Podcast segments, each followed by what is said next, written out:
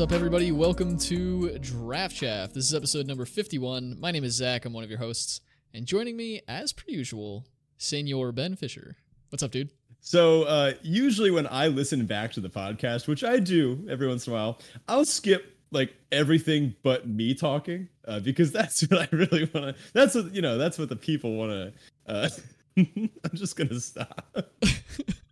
uh, this is a bad segue into the fact that you shouldn't skip over our intro this week because it's really important and there's going to be some key information that all of you are going to want to listen to pertaining to our anniversary, which is coming right up. So, as tempting as it might be to, to skip over both of our voices and just get to the, the meat of the show, uh, I recommend sticking around. Yeah, as as for the meat of the show this week, we're talking about something unusual. We're going back to mental magic. So we're getting I think this is the third installment there in that series. Last week we talked about the numbers, right? We talked all about data. This week we're talking about how to ignore all that. totally anti spike mentality. we went a little too hard in one direction. To yeah. even it out. More on that in a bit, but before we get to all that, of course, we've got some housekeeping as per usual. First up, the Discord. If you're not in the Discord, definitely check that out. The link is in the episode description as well as on our Twitter.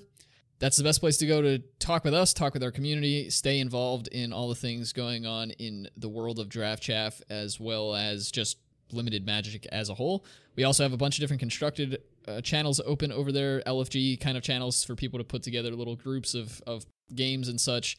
And we have people all over the world listening, lots of different time zones. So there's bound to be somebody who's interested in trying to set up a game or two here and there in your time zone as well. If you're interested in supporting the show directly, you can do so on Patreon at patreon.com forward slash draft chaff pod. That is our only sponsor and really keeps us doing this uh, week in and week out. And we're coming up on a year, as Ben mentioned. We've got some updates on the anniversary and such. And we really, I can't expect we would be here after a full year without the support of all of our listeners here, especially our patrons. So thank you all for the support if you are interested in checking that out, definitely go go over to the Patreon and see how you can support us there. We've got a bunch of different tiers over there involving uh, some things like stickers, access to show notes, custom deck building opportunities with us, access to uncut and unedited versions of the show. And uh, now we're, all of our stuff's up on YouTube, and we're going to be expanding some of the things at the Patreon. I'm not going to mention what those are just yet, but right around the turn of the anniversary here, we're going to be attempting to expand some things on the Patreon. So definitely keep an eye out on that. Everybody who's already a patron will will you know have access to those expansions. It's not uh, not something that you have to wait for necessarily. So with that, on to our special announcement. So we are coming up to our our anniversary episode, right? It's first week of June, basically. We had a guest on last week, so we didn't want to mention it there. We didn't want to take away the time, but here's kind of the lay of the land for our anniversary episode before we get into all the usual stuff for today's episode. What we're planning to do is have a sort of look back at our first year as a podcast. Ben and I are going to kind of reminisce about how the show got started and all of the things leading up to where we are now.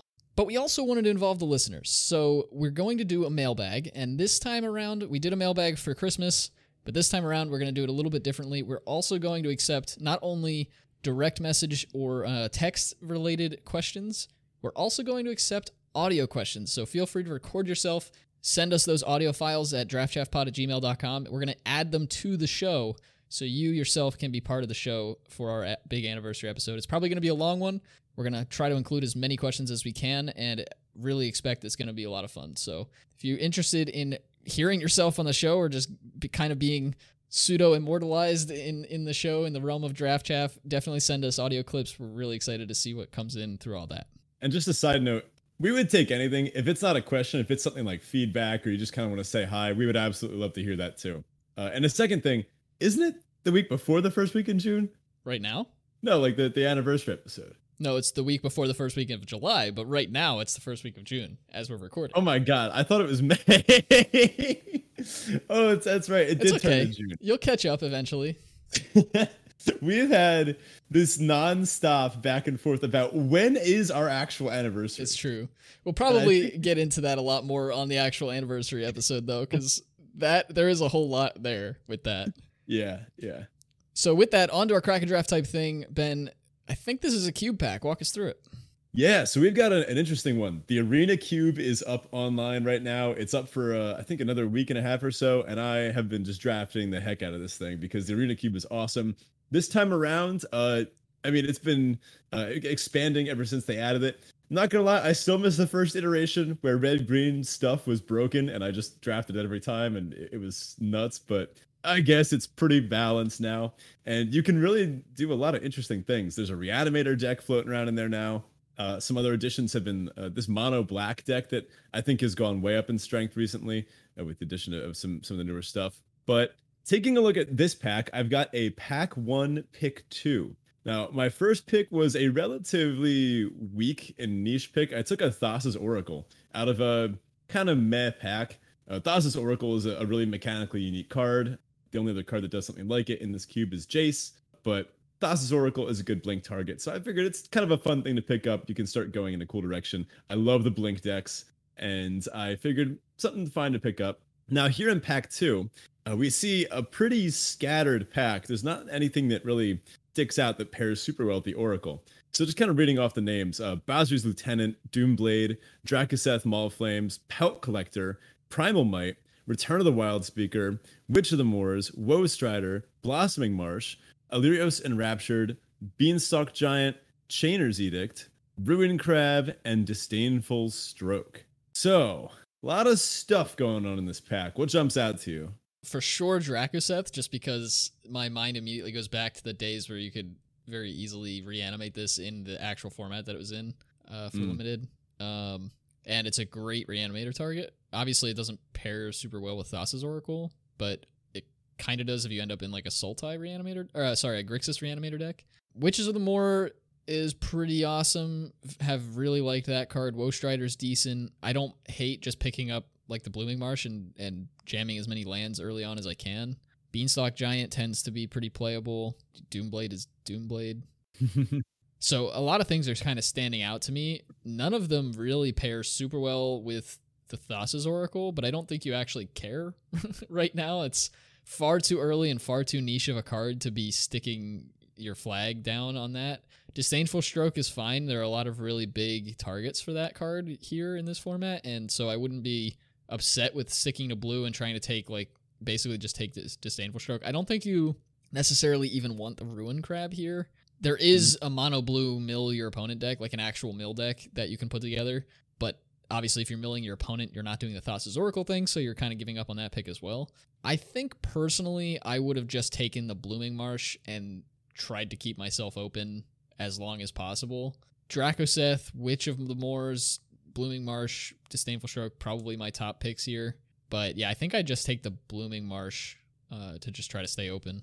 Yeah, lands have become really important in this cube. There's a lot of multiple pipped cards, uh, and if you wind up in, in a certain deck like uh, red white and black white are both significantly worse than any of those monocolor decks. They're playable, but they're worse. And to actually be able to play them, you really need those those dual lands. I, I've had what could have potentially been very strong black white decks but when they don't have any dual lands, they just don't get there in the end. So picking up the green based ones are good too because they pair really well with stuff like Field of the Dead and Golos and Ulvenwald Hydra, all of which are in this cube. Yeah, I think the correct pick here. Uh, it's really hard to say. Uh, I like Woe Strider, Blooming Marsh, Disdainful Stroke is solid. Chainer's Edict and, and kind of pairs with Doomblade, both just good solid removal spells. But I didn't take any of those. I took the Witch of the Moors. And this is a good segue into our topic for this week. Now, for those that don't know, uh, Witch of the Moors, it says if at the beginning of your end step, if you gained life this turn, each opponent sacrifices a creature and you return a creature from your graveyard to your hand, which is a really strong effect. That I mean, it's kind of like a little baby Sheoldred, right? Not to mention, it's a five mana four four death touch. This thing can brawl on its own. It's a life gain build around. I took it because I thought it looked kind of fun and I wasn't sure if this was a deck in the cube. This is one of my first drafts of, of the, the new cube, and I wasn't sure how well life gain would be supported. Uh, if mono black life gain could be a thing, if like little triggers from Bastion of Remembrance or Blood Artist would be enough for this. Uh, or if you needed some sort of like black white dedicated life gain deck where you're playing Heliod and, and other stuff like that, which I hadn't seen come together yet. So I took the Witch because I thought, hey, this might be kind of fun. Maybe it'll happen to be open. Uh, it's a very rare deck to get, doesn't come together very often, but seemed kind of cool. Uh, funnily enough, I didn't end up playing that.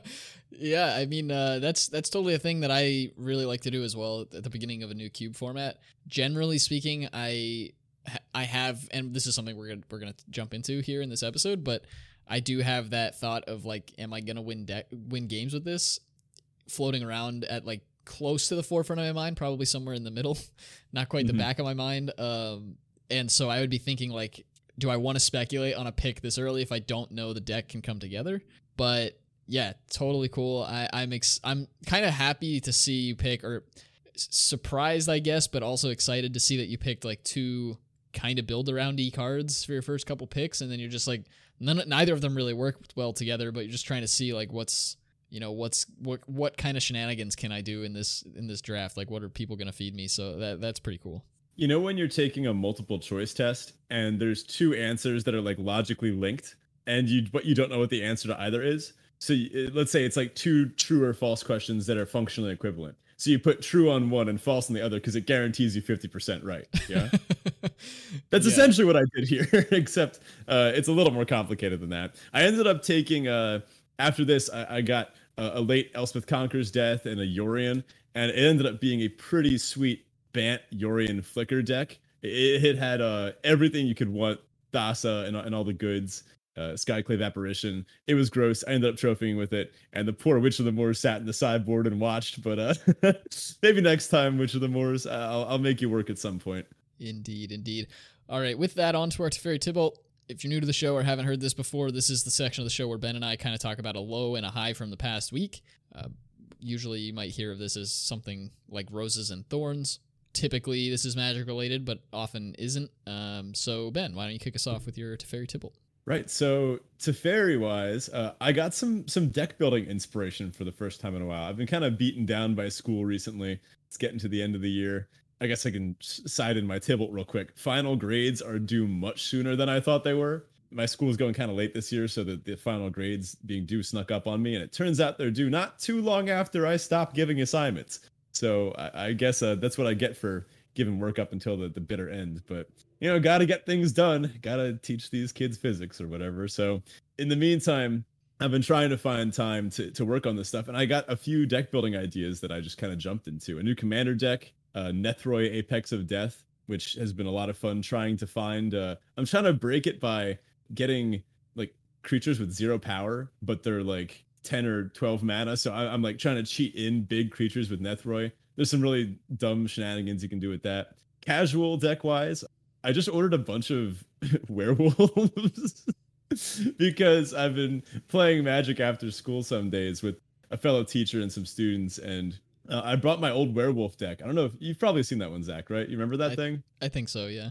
Yeah, it's ancient, but it's mostly full of draft chaff. And I looked at it and I'm playing like four mana, three twos with a four mana activated ability. I'm like, oh my god, I can do better than this.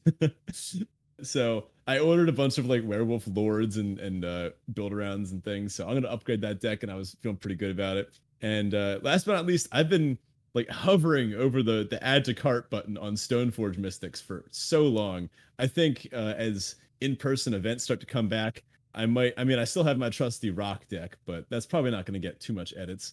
Uh, I think I might try to hope to open a few of these uh like a grief or a subtlety or something and and test out this new black white stoneforge uh nonsense ephemerate deck that's going around because if if you haven't uh, I, I had the uh, the chance to, to in a test game against that that teacher in a proxied match i had the chance to turn one ephemerate against jund's death shadow and it was just it, it was just unwinnable for for jund but nice. hopefully uh, i win the lottery and then I can do all of these things. there you go. Well, for me this week, my Teferi this week is that I've got a pretty big camping trip coming up. I'm really excited for it. We're leaving actually the day this episode releases, so if you're listening to this on the day of release, I'm probably on the road. It's like 10 of us from college, just all going down to Virginia to hang out and do some kayaking and boating and camping and stuff. It's going to be a really great, great time. We're going to be there for five days. So, super excited for that. I will probably not have much connection to the outside world during that time. I don't think that the campsite we're going to has any like Wi-Fi or, or you know data access from our phones and such. So probably not going to be reachable, but it's gonna be it's gonna be super fun. I'm very excited. You're gonna come back and uh, the Discord will be in shambles. Oh geez, yeah. I mean, if I'm leaving you to run anything, it's gonna be it's gonna be problematic. Look, I'm not the best babysitter, but you teach for a living. Isn't that the same thing? Well, yeah, but uh, at, when I get them, they're old enough that I can hand them like a projectile launcher and trust that they can use it effectively. But I don't see why babies shouldn't be able to do the same thing. That's fair. That's fair. Probably have about the same impulse control anyway. Yeah, yeah. Uh, my Tibalt this week though is so I, I don't know if I actually mentioned it on the show. I know I mentioned it in the Discord, but I ordered one of the Ultra Pro Mystical Archive playmats. Right, so um, Ultra Pro ran like this limited print of their of playmats with the Mystical Archive art on them. You could only buy them. I think it was till June first, uh, or or May thirty first or whatever. It was like the last day of May you were allowed to to order them. So I picked up the Lightning Bolt one. The Lightning Bolt Mystical Archive art was fantastic. I really, really liked it. So I picked that up, and like almost three weeks ago, I got an email from Ultra Pro saying that it was delivered. So I went to, to my lobby, and there's no package. So I asked the concierge, because it hmm. says that it was delivered to the front desk. I asked the concierge, hey, um, I, I had a delivery yesterday. Like, I, I don't see it in the locker system. Uh, do you guys have it in the back or something, or is it out here? Because my building gets a ton of packages all the time and they're usually like if they aren't in the locker system they're like just piled up in the lobby or they put them in this like back room and the guy the concierge like looks something up on the computer and he's like yeah we have no record of, of any packages for your build for your unit i was like i'm sorry what mm. they're like yeah we just don't we never got that and i was like but they say they delivered and they're like yeah they do that like uh okay so fast forward what to, do that i know right and he's like yeah call the up call call the shipper, like whoever whoever the shipping company was, call them and tell them you didn't get it. Hmm. Like, okay. Um, but anyway, fast forward to today, I have I since reached out to Ultra Pro because they have like a thing in the email they send that says it was delivered to say, hey, if it wasn't actually delivered, you know, contact us here. I reached out to them like a week ago and I still have not heard anything back. So I don't know if I'm just out the money for this playmat, if I'm ever actually going to get the playmat or what, but it's it's not a fun experience. No, I wouldn't say so. Especially because it's limited print run. It might eventually get through, and then it, they might eventually be like, "All right, we'll send you a replacement." And they go and look, and they're just out. That would could suck. be, could be. I'm pretty sure they were printed to order, so uh, that that might not make sense because they did pre-orders for a while. I'm not sure how they handled it, but uh, you can't buy them now. So, uh, uh, like on in primary markets, I'm sure there's a secondary market for them, but yeah, I don't know. I don't know if I'm actually gonna get it, and I'm kind of sad. I also don't know when I'll use it because I don't know when I'll be back in person with a playmat. But you know. Oh well, we're gonna crack our uh, our MH2 together, right? That's true. Yes. All right, on to our listener question of the week. This one comes from Dorgan, longtime listener. Thanks for the question. Dorgan asks, Modern Horizons has cards using two mechanics from different sets. Are there any mechanics you think would be fun to put on a single card together? This is a great question. I don't know if this is uh, going a little too deep, but flying and vigilance could go pretty well on a black green card. Mm, I don't know about that. Anybody? Oh man, I should link that article in the Discord. People get a good time out about that. It was it was part of like the Great Designer Search. Do you remember that whole uh, kerfuffle? Yeah. Wizards essentially came out saying like, uh, if, if it was like a quiz you could take to see how good a card designer you could be, and one of them was like, a creature is designed and it, the creature has flying and vigilance. What color pair is this most likely to be? And it's obviously blue white. There are so many blue white creatures that have flying and vigilance. But then there was so there was some nonsense about like secondary and primary color mechanics, and they're like, no, that'd be a black green creature and that just would literally never happen. So yeah, uh, I don't think it has since then either, which is the funny part. Like I can't recall any black green flying vigilant creatures that they've printed. Yeah. Maybe there is one, oh. but off top of my head, I can't think of any. It would have been funny to put one of those in Modern Horizons, just like a that black green. Hilarious. I would have that. Been really funny. But uh, as far as actual mechanics, um, honestly, what comes to my mind is things that interact profitably with the graveyard, and then so, so like a graveyard incentive and then a graveyard payoff, kind of stapled together on one card. So maybe something along the like I've always loved Unburial Rites because of its redundancy. Maybe something mm-hmm. along that, that those lines where it works both from your hand and the graveyard. So I'm thinking something along the lines of like a creature that has blood rush uh, which you could discard it and like it would usually buff an attacking creature. It's kind of like a pump spell stapled onto a creature. So maybe like a card that has Blood Rush but also Eternalize. Mm. Pretty sweet, something like that. Or like cycling and Eternalize. They've done that a few times. Uh, those are some always always pretty nice designs. In fact, they did that in, in Modern Horizons, didn't they? Man, Uh, they may have. I, don't- I don't know that off the top of my head. Yeah, I think the the white dragon. Uh, it has like cycling. I think it has plainscycling and eternalize or something. But um, yeah, how about you? Any any particular mechanics? Yeah, so it's actually funny that you mentioned those two or or sort of that theme of mechanics because you're very much a graveyard player at heart. Like that is kind of the thing that the, the value graveyard shenanigans is the thing that you kind of like to do. Both of the mechanics I picked actually have to do with card draw and or stacking the top of your deck, which is hilarious cuz it's just like very polarizing. Like clearly Stop. Yeah, exactly. So the two I picked actually, I think it'd be awesome to see a card with Miracle and Foretell on it because you could cast it for the cheap cost, and if you drew it for the turn, and then if you drew it at a secondary point in the turn, you could just foretell it and cast it cheaper later. It's kind of like attempt at the same mechanic in different time periods. I don't know. I I think it'd be pretty cool to see though. Hmm. Yeah. I'm trying to think of other mechanics that like naturally kind of do the same thing. Maybe kicker and adventure. How would that work? Maybe like a. All right, it's it's gonna get weird because there's gonna be some problems with this. But Yeah, you could do the same like the same kind of puzzle with like an MDFC that has adventures on it. Where it's like if you cast the adventure, Oh. do you also get to cast either of the two sides after you've gone on an adventure? Like how, Oh my how does that work?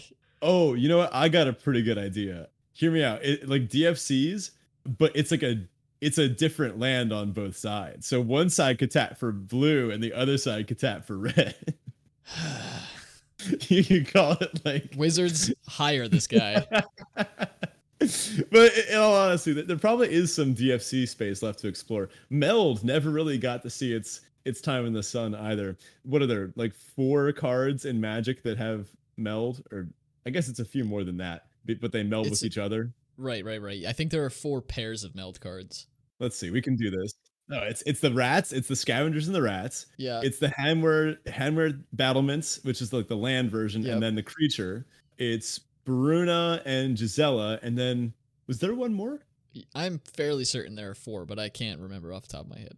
eh, I don't know, something like that. But Meld could probably use uh, some kind of boost. Uh, it was really cool, like flipping uh, multiple cards into a bigger card. Like if you Yeah, haven't was- played against fun. Meld, what, what what kind of mechanic could that pair well with? Maybe. Meld with tutors would be cool because you could like actually Hmm. tutor out the card that you're trying to meld with. Oh, Meld with um, what was that partner? Partner would be interesting. Yeah. That'd Yeah. be cool. Constructed playable partner cards. That'd be neat. Yeah. I don't think we have those. Well, besides in, in like vintage, but Sure, sure, sure. Yeah, I mean, Battle Bond was a thing, but yeah. anyway, sweet question, Dorgan. absolutely. All right, on to our main topic. So, as we mentioned last week, we talked with Viral Misnomer from 17 Lands about using data to drive your decisions when it comes to Magic. If you haven't heard that episode, strongly encourage you to go back to last week and and check that out. That was episode 50. It was a really cool conversation with Rob over there from 17 Lands. This week, though, we want to focus on the fun aspect of Magic, playing for fun rather than playing for wins.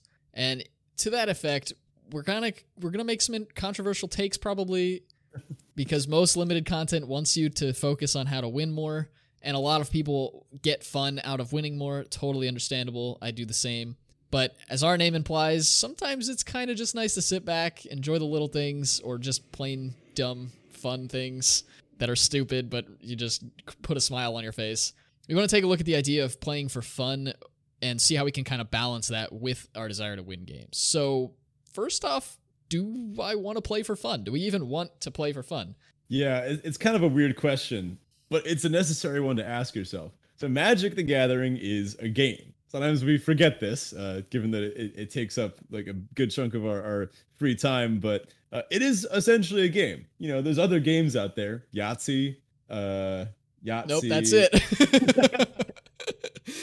Uh, so there's two games out there, and if you had to pick, you'd probably pick Magic. oh, jeez. but some people take the game more seriously than others, right? So like a, a game uh, between like Paulo and LSV looks really different than a game, say, between Zach and I on uh, on a kitchen table. For example, Paulo and LSV are, are approximately evenly matched.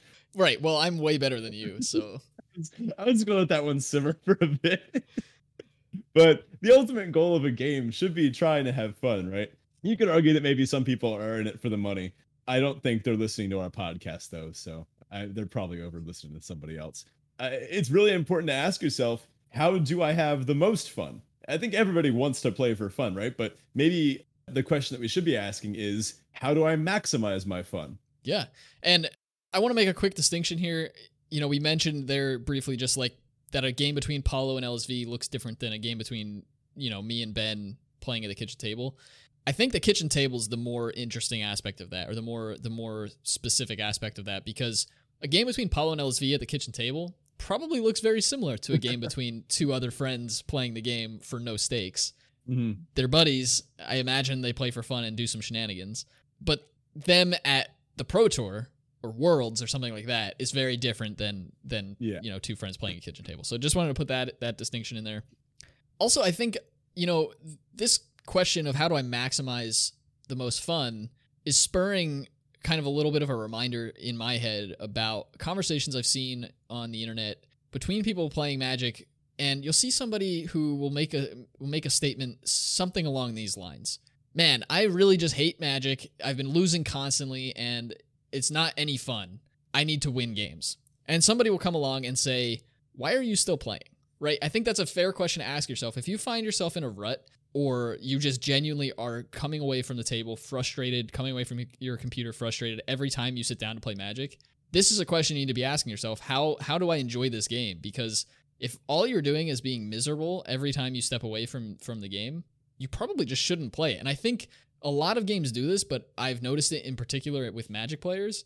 For some reason, there's this this there's this component where we feel like we have to be playing Magic, even though we're not getting any fun or enjoyment out of it. It's a very strange phenomena. I don't know how to explain it really, but I doubt I'm the only one who's noticed this.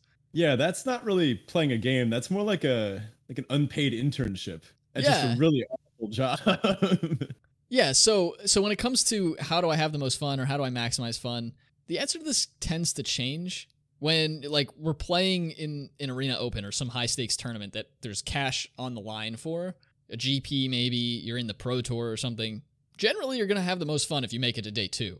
Like if you scrub out and you lose 3 games in a row at the arena open, it feels bad and it's generally not very fun. But then when you're playing commander against friends, winning might be less important than doing something really awesome and different or like doing the thing your deck was built to do. And that's, you know, for me, one of the things I found with commander in particular is there's a lot of politicking going on in commander. If you're if you've never played commander, check out some videos on it. You'll see it very quickly. It's a very politicky format. There's a lot of negotiation, trying to get resources from each other and protect each other and things like that.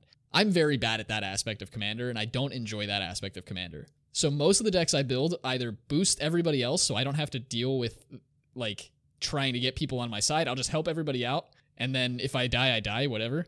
Or just completely screw the game up for everybody. like my my chaos deck, it just doesn't care what anybody's doing. It just wants to make things wild and weird and wacky. Irreparably damage the board state to the point where it cannot be ever Exactly. possibly recovered. Uh, the point where like even a, a full planar cleansing would just not be enough, which as absurd as it sounds, is definitely a thing that would happen. So I think some people have the most fun when they are winning games. Like that is their, I guess their their maximum uh, of fun when they win every single game. That is their best time. Sure, there's plenty of people out there that are like that. Some people don't care how many games they win. They just want to have as much fun as possible by doing what they want to do, uh, whether it's playing big creatures or drafting weird decks or doing things like that. I will say that playstyle is usually bounded by how much money you have to invest in the game. Not everyone can just fire draft after draft without getting some kind of value back from it. But I would say most of us fall somewhere in between. I think most of us probably skew a little bit more towards the winning game side. After all, we're Zach and I are making a podcast about magic. You are listening to a podcast about magic. So you probably care somewhat about how you do. Although, if you don't know for sure, I'd recommend trying to figure out where you fall on the spectrum, a spectrum that we're going to develop into a kind of like a tripled spectrum in a bit. But uh, do you really just want to win games, or do you get that kind of rush of adrenaline out of doing something really cool? Yeah, and again, most people probably fall somewhere on a spectrum here. It's not generally a well, I found the answer to this question and that's just it. It typically will change. And I think actually that's something that's inherent to limited magic because when it comes to constructed, you look at like an older format, there's a high barrier to entry from a monetary perspective. Usually the decks for modern or legacy or vintage or whatever are quite expensive. So there's there's a high barrier to entry, but once you have that deck, the upkeep cost is very low in most situations. Like I I, I play spirits in modern, almost never touch the deck. Like I very, mm. very, very rarely make changes to it because they never print good spirits. Well, yes, but you know, you you mentioned the rock. Like there are versions of decks you generally just don't have to touch. And if you're not going to high stakes tournaments, you have the deck around. You can play it with anybody. You can go to FNMs and have fun, and that's it. You had some high barrier to entry, maybe maybe a medium barrier to entry, but that's it. Mm-hmm. With limited, and I think this is the only drawback I would say to limited as a format is every time you play, you have to put up some kind of money. Whether it's a resource that you already earned in arena or actual cash or whatever, in some way, shape, or form, you have to put up some form of resource in order to actually play the draft. And so if you scrub out of a draft immediately, you owe three a draft, it feels bad kind of inherently because you already had to put something into it. And I think that is part of why we see myself included, so often people getting very upset when they lose a lot of drafts in a row or a lot of draft games in a row because, well, you did have to pay for that. And you don't really get that aspect in constructed most of the time. Yeah, if it's kind of like a casual modern FNM, maybe you paid like a few dollars entry, but you get like a, a promo pack out of it or something. It's pretty low barrier. Um, I think it's it's kind of funny that Magic happens to have archetypes that already fit what we're talking about um, in fact, they're even printed on cards that have been featured in, in the unsets over the years. So, what the kind of person that we're talking about uh, that wants to maximize their statistical efficiency, win every single game, is what you'd call a spike. Uh, so, someone who's a spike wants to just uh, the, the, actual phrase is quote unquote spike a tournament uh, where they uh, happen to play really well that day. They got just lucky enough and they got just the right matchups and they take down the tournament and then they go on to play in the pro tour and then they beat uh, LSV at Worlds, and then they get their face on a magic card, and then they can uh, rest happy, I suppose. Um, when I think Spike, I think stuff like uh, th- these people have like full play sets of Snapcasters and Lilies, and they are always ready to go with whatever deck is gonna like. They they've got their four copies of every fetch that they're gonna use for no matter what, right? Um, and they're always keeping up to date on the most modern strategy and, and decks and buying into things. Also, can have a higher barrier barrier of entry.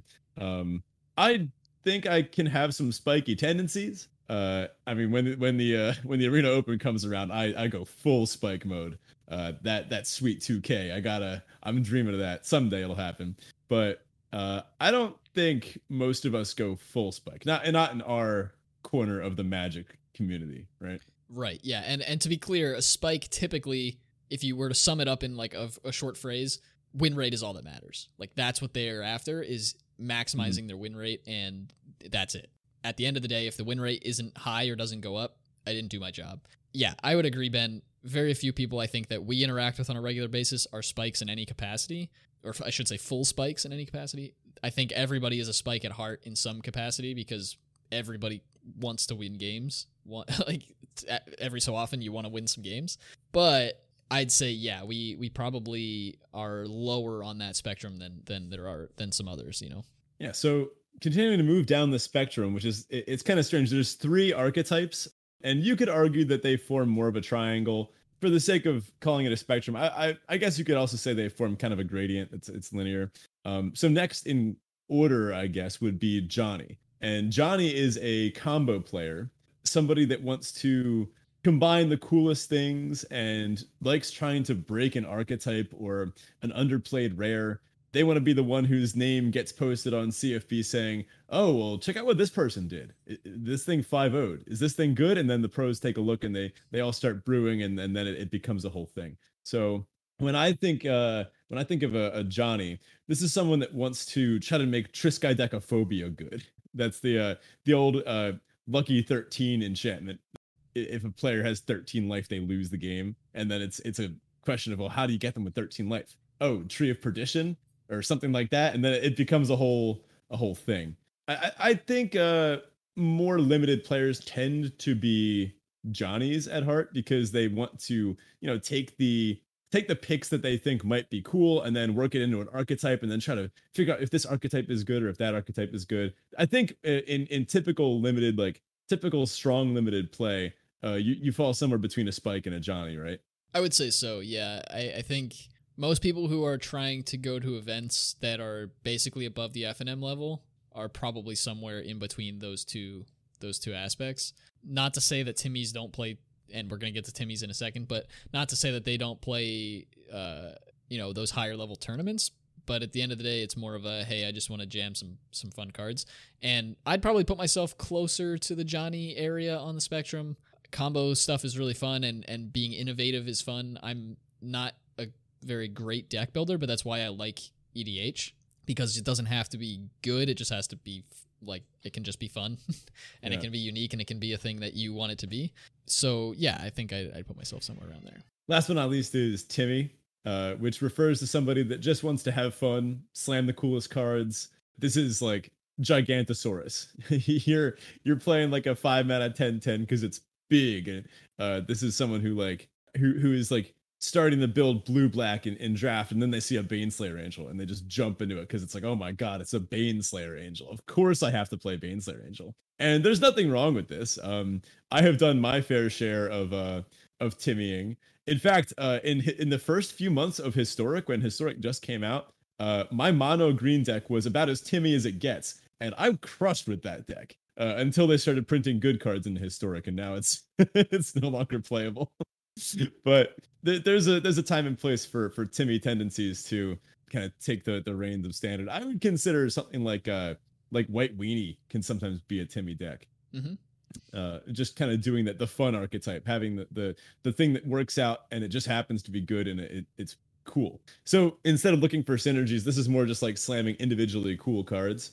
I think I would say I I tend towards this on a more casual level. So when I'm playing mm-hmm. Commander, or if I'm playing like a, a, sealed event with friends, or if I'm just like cracking a pre-release kit with with a friend, then I I definitely go towards more the uh the the, the Timmy uh, uh, uh, level for this. Yeah.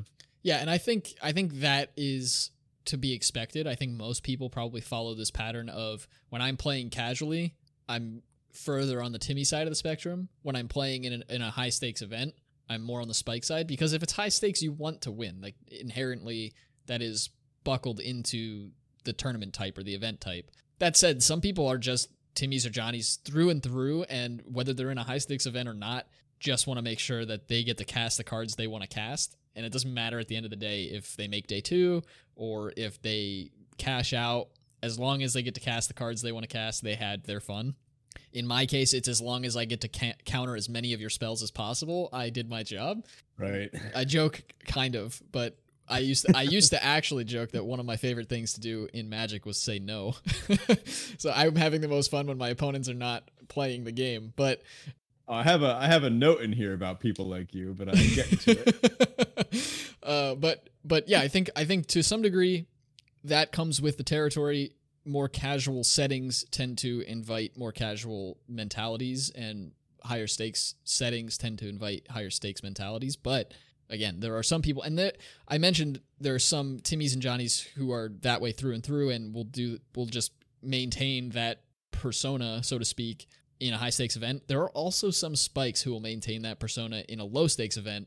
Most of the time uh, i find that behavior not super fun but that's for me and it might not be for somebody else. oh my god, I, uh, you remind me of a story. I was playing at a modern event back when those things happened in paper, and between rounds, my opponent and I were just kind of sitting around, nothing to do, and we both happened to have commander in, in, in our bags. We just took out a commander decks, and from across the room, some some dude just runs up and he's like, "Oh my god, are you playing commander? Let me hop in." And we were like, "Yeah, sure. It's just gonna be a casual game." Like we were both playing casual commander decks. I think I had. I mean, they were they were powered like uh, casual. I was playing Marin. Uh, my opponent was playing. Uh, I want to say they were also playing Green Black. I forget what it was. Might have been Gitrog or something. But it was going to be like a fun grind fest, and we were just going to see what happened. Probably scoop it up before the next round started. So this dude sits down in front of us and pulls out Yisan the Wanderer Bard, which for those that don't know is a top tier competitive EDH general. And uh, we kind of look at it and we're like, all right. So this guy proceeds to uh, play play land turn one, do some stuff on turn two. Then turn three, uh, he started comboing off. And it took like seven or eight minutes. Neither of us got another turn.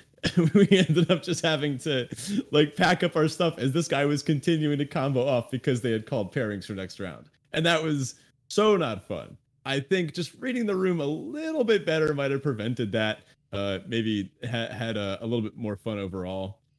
But that said, that might have been his way of having fun or their way of having fun. Like, who knows? Yeah, yeah. I mean, I would say, I, I think it's, there is something to be said about zero sum fun where, in, in a game at least, right? Because in a game that's competitive by nature, there is to some capacity, there is in some capacity the potential for zero sum fun. But I don't think in Magic that it has to be zero sum. And, uh, I, I would urge you to look into ways that you can find enjoyment when your opponent also is, even if that means you're losing or not getting to do exactly what you wanted to do. For sure. Yeah. Uh, sometimes you just have to sit back and go like, man, opponent had a pretty cool draw or something like that. Yeah, exactly. And I actually want to shout out Amazonian. A lot of you Mm. folks may know Amazonian from Twitch and Twitter and all that. Pretty renowned person in the community. They're really good at this. Like there was a clip Yeah. that was floating around recently where opponent was just doing the thing in in a limited format. I believe it was cube, but I, I could be wrong about that. And Amazonian was just like laughing and cracking up and and like saying how amazing it was that opponent was doing the thing that they were doing and it's like that's the kind of stuff that we're trying to get to the heart of right here is figure out how to be able to do that like no matter Mhm. what's happening in the game whether you're winning you're behind you're losing you're ahead whatever it is you're walking away with a smile on your face Oh my god, we should invite Amazonian on. That'd be sweet. noted Let's jot that down. But um, yeah, uh, there's there's no wrong way to play Magic, right? Uh, I guess the only one wrong way is if, uh, well, first of all, if you're cheating, that's kind of you know assumed. But I guess the other wrong way is if you are truly like a diehard zero sum type, where you're saying I am going to make uh, everybody I encounter have just the worst experience possible. In that case, go play Yahtzee. We don't want you in our game. yeah i mean But- actively being a jerk is is never a good thing Yeah, yeah. So I guess just try to keep a, a good mindset, a good mentality about it. Just don't don't uh don't be mean to people, you know. uh, don't uh BM your opponent when they're when they're winning or when they're losing. It shouldn't really matter, you know. I would say as long as you're having fun in a way that doesn't, you know, severely reduce the fun that other people are having, eh, sure. I, I mean, like I'm just thinking if if that that dude that came up to us at the FNM, if he wanted to, he could have just done that combo goldfishing uh, like next to us and been like look how cool this is. Well we played an actual game but like we made it pretty clear we were not playing competitive and that's why we were kind of irked by it. We were like well this isn't fun. This isn't really what we signed up for. And it was also kind of a waste of our time which respecting people's time is, is awfully important. This is why roping is such a an awful thing uh, to do to people and why it feels bad and why it's not fun to be on either side of really if you're roping someone i don't think you're having a good time either you know Yeah, and I mean it's usually like active roping is usually spiteful. Uh, there are other reasons to be roped. Like maybe the person stepped up for a second, they had to go tend to their kids or Yeah. needed to grab a sandwich, things like that happen and and that's fine. Or they're just tanking, like they're they're just genuinely thinking about what they're doing. But yeah, actively roping tends to involve some amount of spite and and that can't be fun for anybody. So that said, there, there's an awful lot of content out there for spikes. We love spikes. You know, if you're a spike and you're listening to this show, that's great. We're glad you're here. Thank you for for listening. And especially when it comes to limited, now that everything is so data focused and we have sites like 17 Lands and plenty of amazing writers for limited content. Of course, you've got podcasts like Limited Resources and Lords of Limited, Limited Level Ups. But then there's us. And there are a lot of other ways to have fun playing limited besides just spiking your next event and other related formats as well. So we're kind of going to step away from the spike territory. If you're a spike and you're listening, you're welcome to stay. Please listen in. Uh, but we're stepping away from that a little bit because we kind of tend to focus more on the the Johnny Timmy side of of the spectrum. And everything we're about to say comes with the assumption that you're okay sacrificing a bit of win percentage to gain some fun. Mm-hmm. Yeah, I, I really think this is our brand, the uh, the Johnny Timmy side of the of the spectrum. So we wanted to just cover a few different ways that you can do this conversion of of a little bit of win percentage for maybe a little bit of fun. And hey, it might not necessarily end in a drop in win percentage. Sometimes you end up uh, just having a little extra fun and winning a little bit more. Who knows what could happen? So first up is in just usual drafting, just classic limited main set drafts. So don't be afraid to do weird stuff, unconventional things. Someone had to be the first person to draft green white in Strixhaven or blue black in Strixhaven, and it worked. Doesn't work all the time, but it sometimes works. So this might mean taking like a, a weird build around card that might be undervalued or drafting a color pair that's kind of fallen off the map. Every once in a while, when a color pair is like, say, really bad in a format, you can wind up with a pretty sweet deck just because nobody else wants those good cards. Uh, this occasionally happened in uh, in Zendikar Rising with something like black green. Occasionally, you would just wind up in a really sick black green deck uh, that just had a really high value cards because nobody else was interested in it. So do the unconventional, kind of go against the the grain a little bit. Plus, it's you know really fun when you get to say, "Oh yeah, I had like five side leopards and just good black removal, and I just crushed everybody." Plus, if, if you think a little further back in history, uh, those that remember Rivals of Ixalan, I don't know who the first person was to draft uh, five color blue white base treasure splashing big butts deck with like a uh, Sailor of Means and the the pterodactyl, but like whoever did that, they definitely didn't do that because they thought it was going to increase their win percentage, right? Yeah, I mean, it it was actually a decent deck and it like came together some amount of the time but yeah i mean stumbling into those things isn't something that typically like a spike is going to do unless you know you're at that point in the form later in the format i think sometimes that changes up but most of the time these things either happen by accident or because somebody deliberately stepped off the beaten path and decided i'm just gonna i'm just gonna go for it you know mm-hmm. I, I like to think back to the time i uh I put a Tetzimoc Primal Death in one of those blue white decks with like not a single swamp in there. Ah, nice. Good time. yeah. So so next up we have uh cube, right? So we just talked about traditional drafting. Cube is next up. First of all, just you know, just pick whatever you want first pick. Like that's generally how most draft formats go, but in cube in particular, because of the relative power level of all the different cards in the format, like you can kind of get away with picking anything you want and still not really worry about like what deck am I going to end up in. We kind of saw that in terms of our Kraken draft type thing today. First pick Thassa's Oracle. Okay, second pick a Witch of the Moors. Yeah, it doesn't really matter. We're going to find a deck eventually and it's going to be fun. So, especially with Cube because Cube is just overall one of the coolest ways to play Magic and just by merit of all the different unique archetypes that that can actually see the light of day and be played to success there are a lot of really fun things to be doing in most cube formats, especially where we're seeing like the higher powered cubes like Arena Cube or Vintage Cube. There are just a ton of things that you can be doing, and most people don't draft those formats an immense number of times. So if you don't take those opportunities to to draft those fun decks when you can, you're probably not going to. So you should give them a shot. Uh, we can say as creators of a cube, um, which is out there and pretty fun, we put a bunch of nonsense in just because we could right? Like we, we put in, we specifically set aside five slots uh, for one kind of like we labeled it as the LOL card of the color.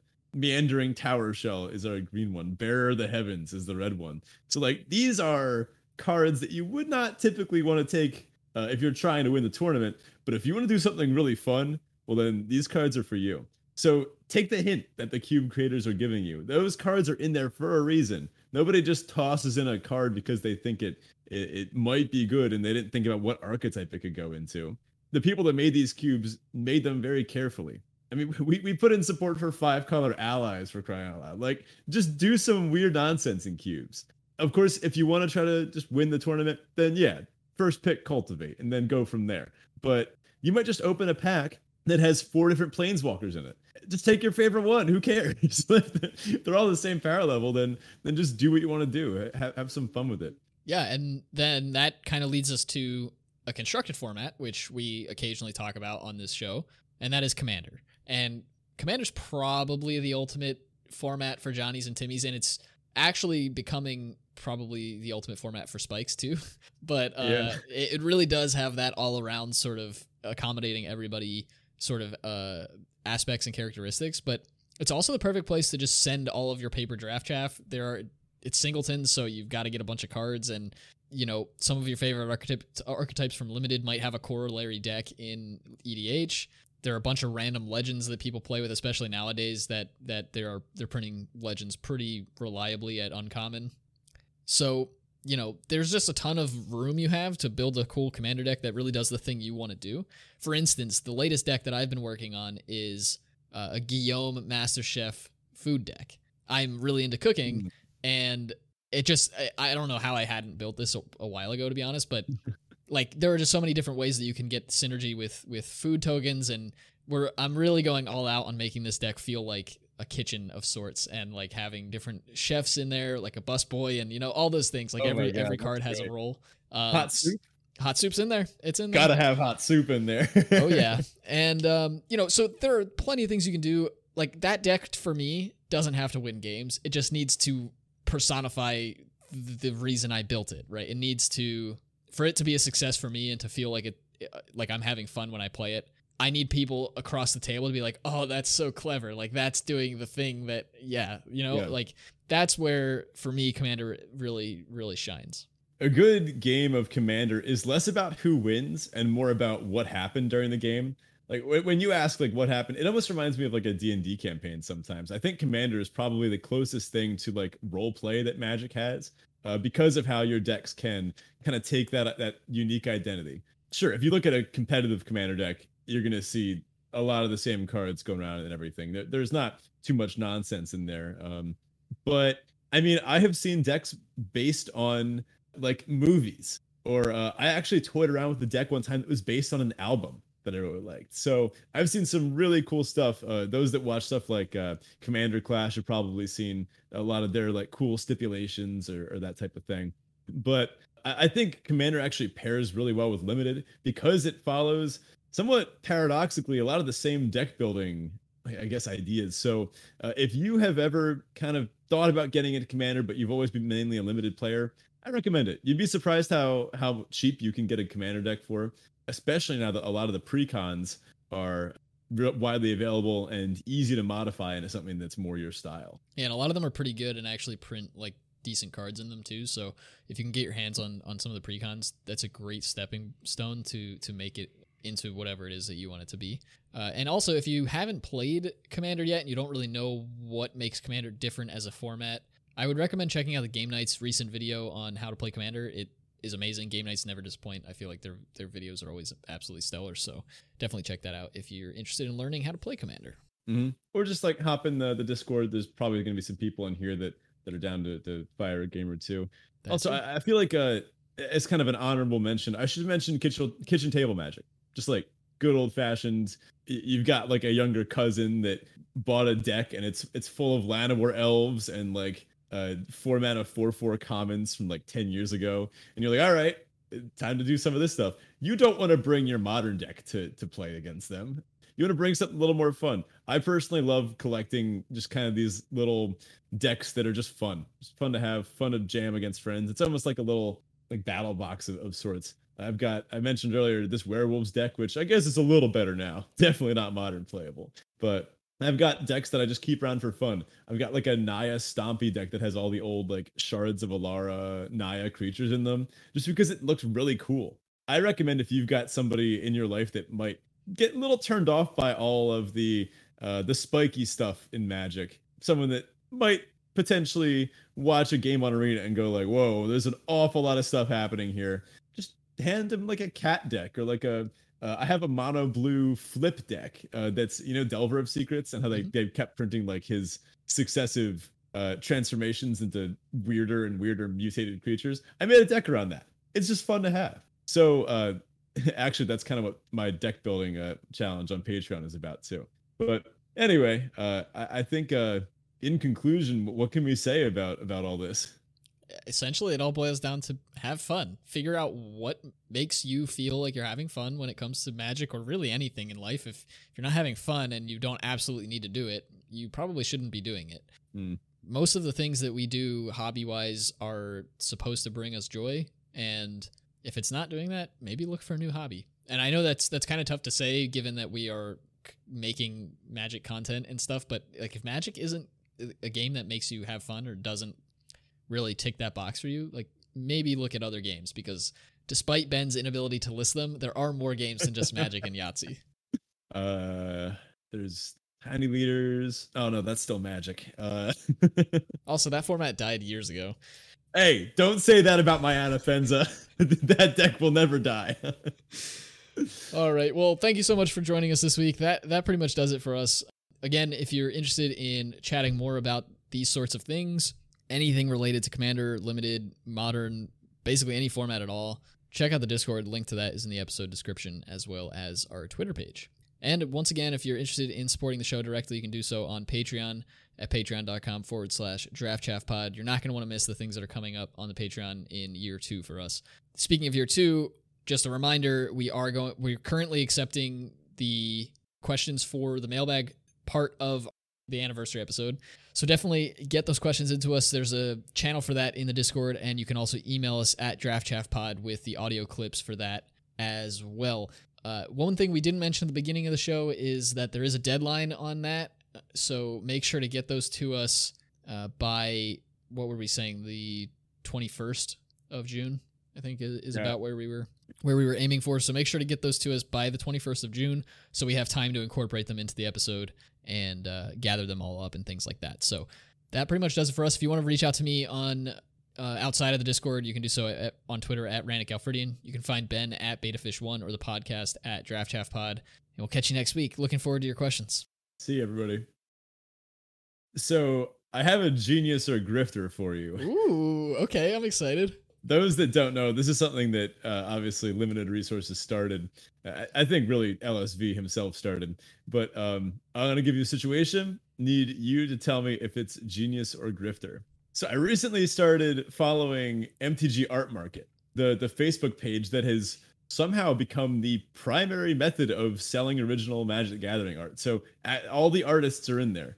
Uh, it's pretty cool to be in the same Facebook group as like uh, Donato Giancola, and he, he'll just post something, be like, "Hey guys, I made something," and it's this gorgeous like oil, and we're like, "Oh my god, this is so cool!" So half the fun is just seeing what's happening in there. Uh, but it's also like an auction house, so it's really organized. There's some really honestly, I don't know how they keep up with it. Admins in there that are always updating people and they comment on every post and uh, they, they always make sure everybody knows the rules and how it works. But it essentially works by commenting, and that's how you kind of place your uh, your, your auction. So uh, I was bidding on a few of the cheaper ones uh, because there's actual art pieces in there. I think the one for um, is it Drizzt? Is that how you say the name? Yeah, yeah. Uh, the one for Drizzt went for over a hundred forty thousand dollars. Wow, which is yeah, and this transaction happened via a Facebook comment chain where wow. people were just like in. It started at like like 10k, and it, it just got all the way up. Uh, but most pieces I see on there tend to go for uh, m- most ones done by like the big name artists go for between like eight and twenty thousand dollars, which is pretty impressive. Uh, I am nowhere near that level. Uh, I tend to look out for the sketches and like the color studies, which are cheaper in, in like the low hundreds when when the betting starts. Uh, so I recently noticed that uh, on one of the one of these comments, uh, I'm not the most recent bet. Uh, it, it's for uh, the what is it called? Ironfin Whale from the new uh, MH2. It's a really gorgeous thing, and I have a lot of like beach themed stuff in my apartment. Uh, I'm a surfer guy, so I have I literally I have a whale painting up. Uh, it's just out of frame. Uh, I'll, I'll I'm not gonna grab. I'll get it later uh, to show off my whale painting. But um, so I noticed that people don't tend to comment at the last minute, but you can. The rules distinctly say that you are able to comment up until uh, the very last second. And then if there's a comment, it'll extend it by a few more minutes, but then that's it. Um, so I also noticed that many of the people that are betting have Facebook profile pictures that are older, maybe not the most tech savvy. So my genius or grifter uh, waiting until the very last second to bet on a piece of art, knowing that the other betters probably can't interact with the technology as well. Uh, I don't think that's genius or grifter. I think that's using the rules as they're stated and making an assumption about your opponents that maybe isn't an accurate assumption one way or the other anyway. So I would say it's Mhm. probably neither. Hmm, I don't know. I've seen how old people post on Facebook. Uh, Sure, it- but just because they have an older an older profile picture or are older themselves doesn't necessarily mean that they're less tech savvy. Sure, I would say Yeah. that that's probable, but that also doesn't guarantee that you that you win the bid anyway because it still does extend the time. It's just So- by like 10 minutes or so. But I know some people that absolutely would take 10 minutes to figure out how to add a Facebook comment. Now this is like on a on a pinned post in like a group. Could take some people an awful long time to get there. I, I don't know. I suppose think that's it buys me true. some time. I suppose that's true, but my estimation and my assumption is not that the people who are in this thing are unable to make comments because they're proving that they can because they already have.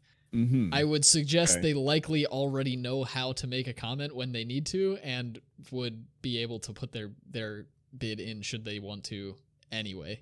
Fair. That's fair. But consider the fact that most older people might not know how to deal with Facebook notifications, or they might not have their notifications turned on. So they might uh, think that they had placed the winning bet yesterday, and then I sneak in at the last minute. And if then if they don't happen to check their phone within that 10 minute window, or if they do and they just don't see the Facebook notification, I don't know. I feel a little griftery. I feel a little grifty doing it. I don't but think so. I think I I think I also think that you're like playing up the assumption that people are older, like that that makes that a problem. Like plenty of younger people miss notifications as well. Like it's just something That's that happens true. with auctions. that's true.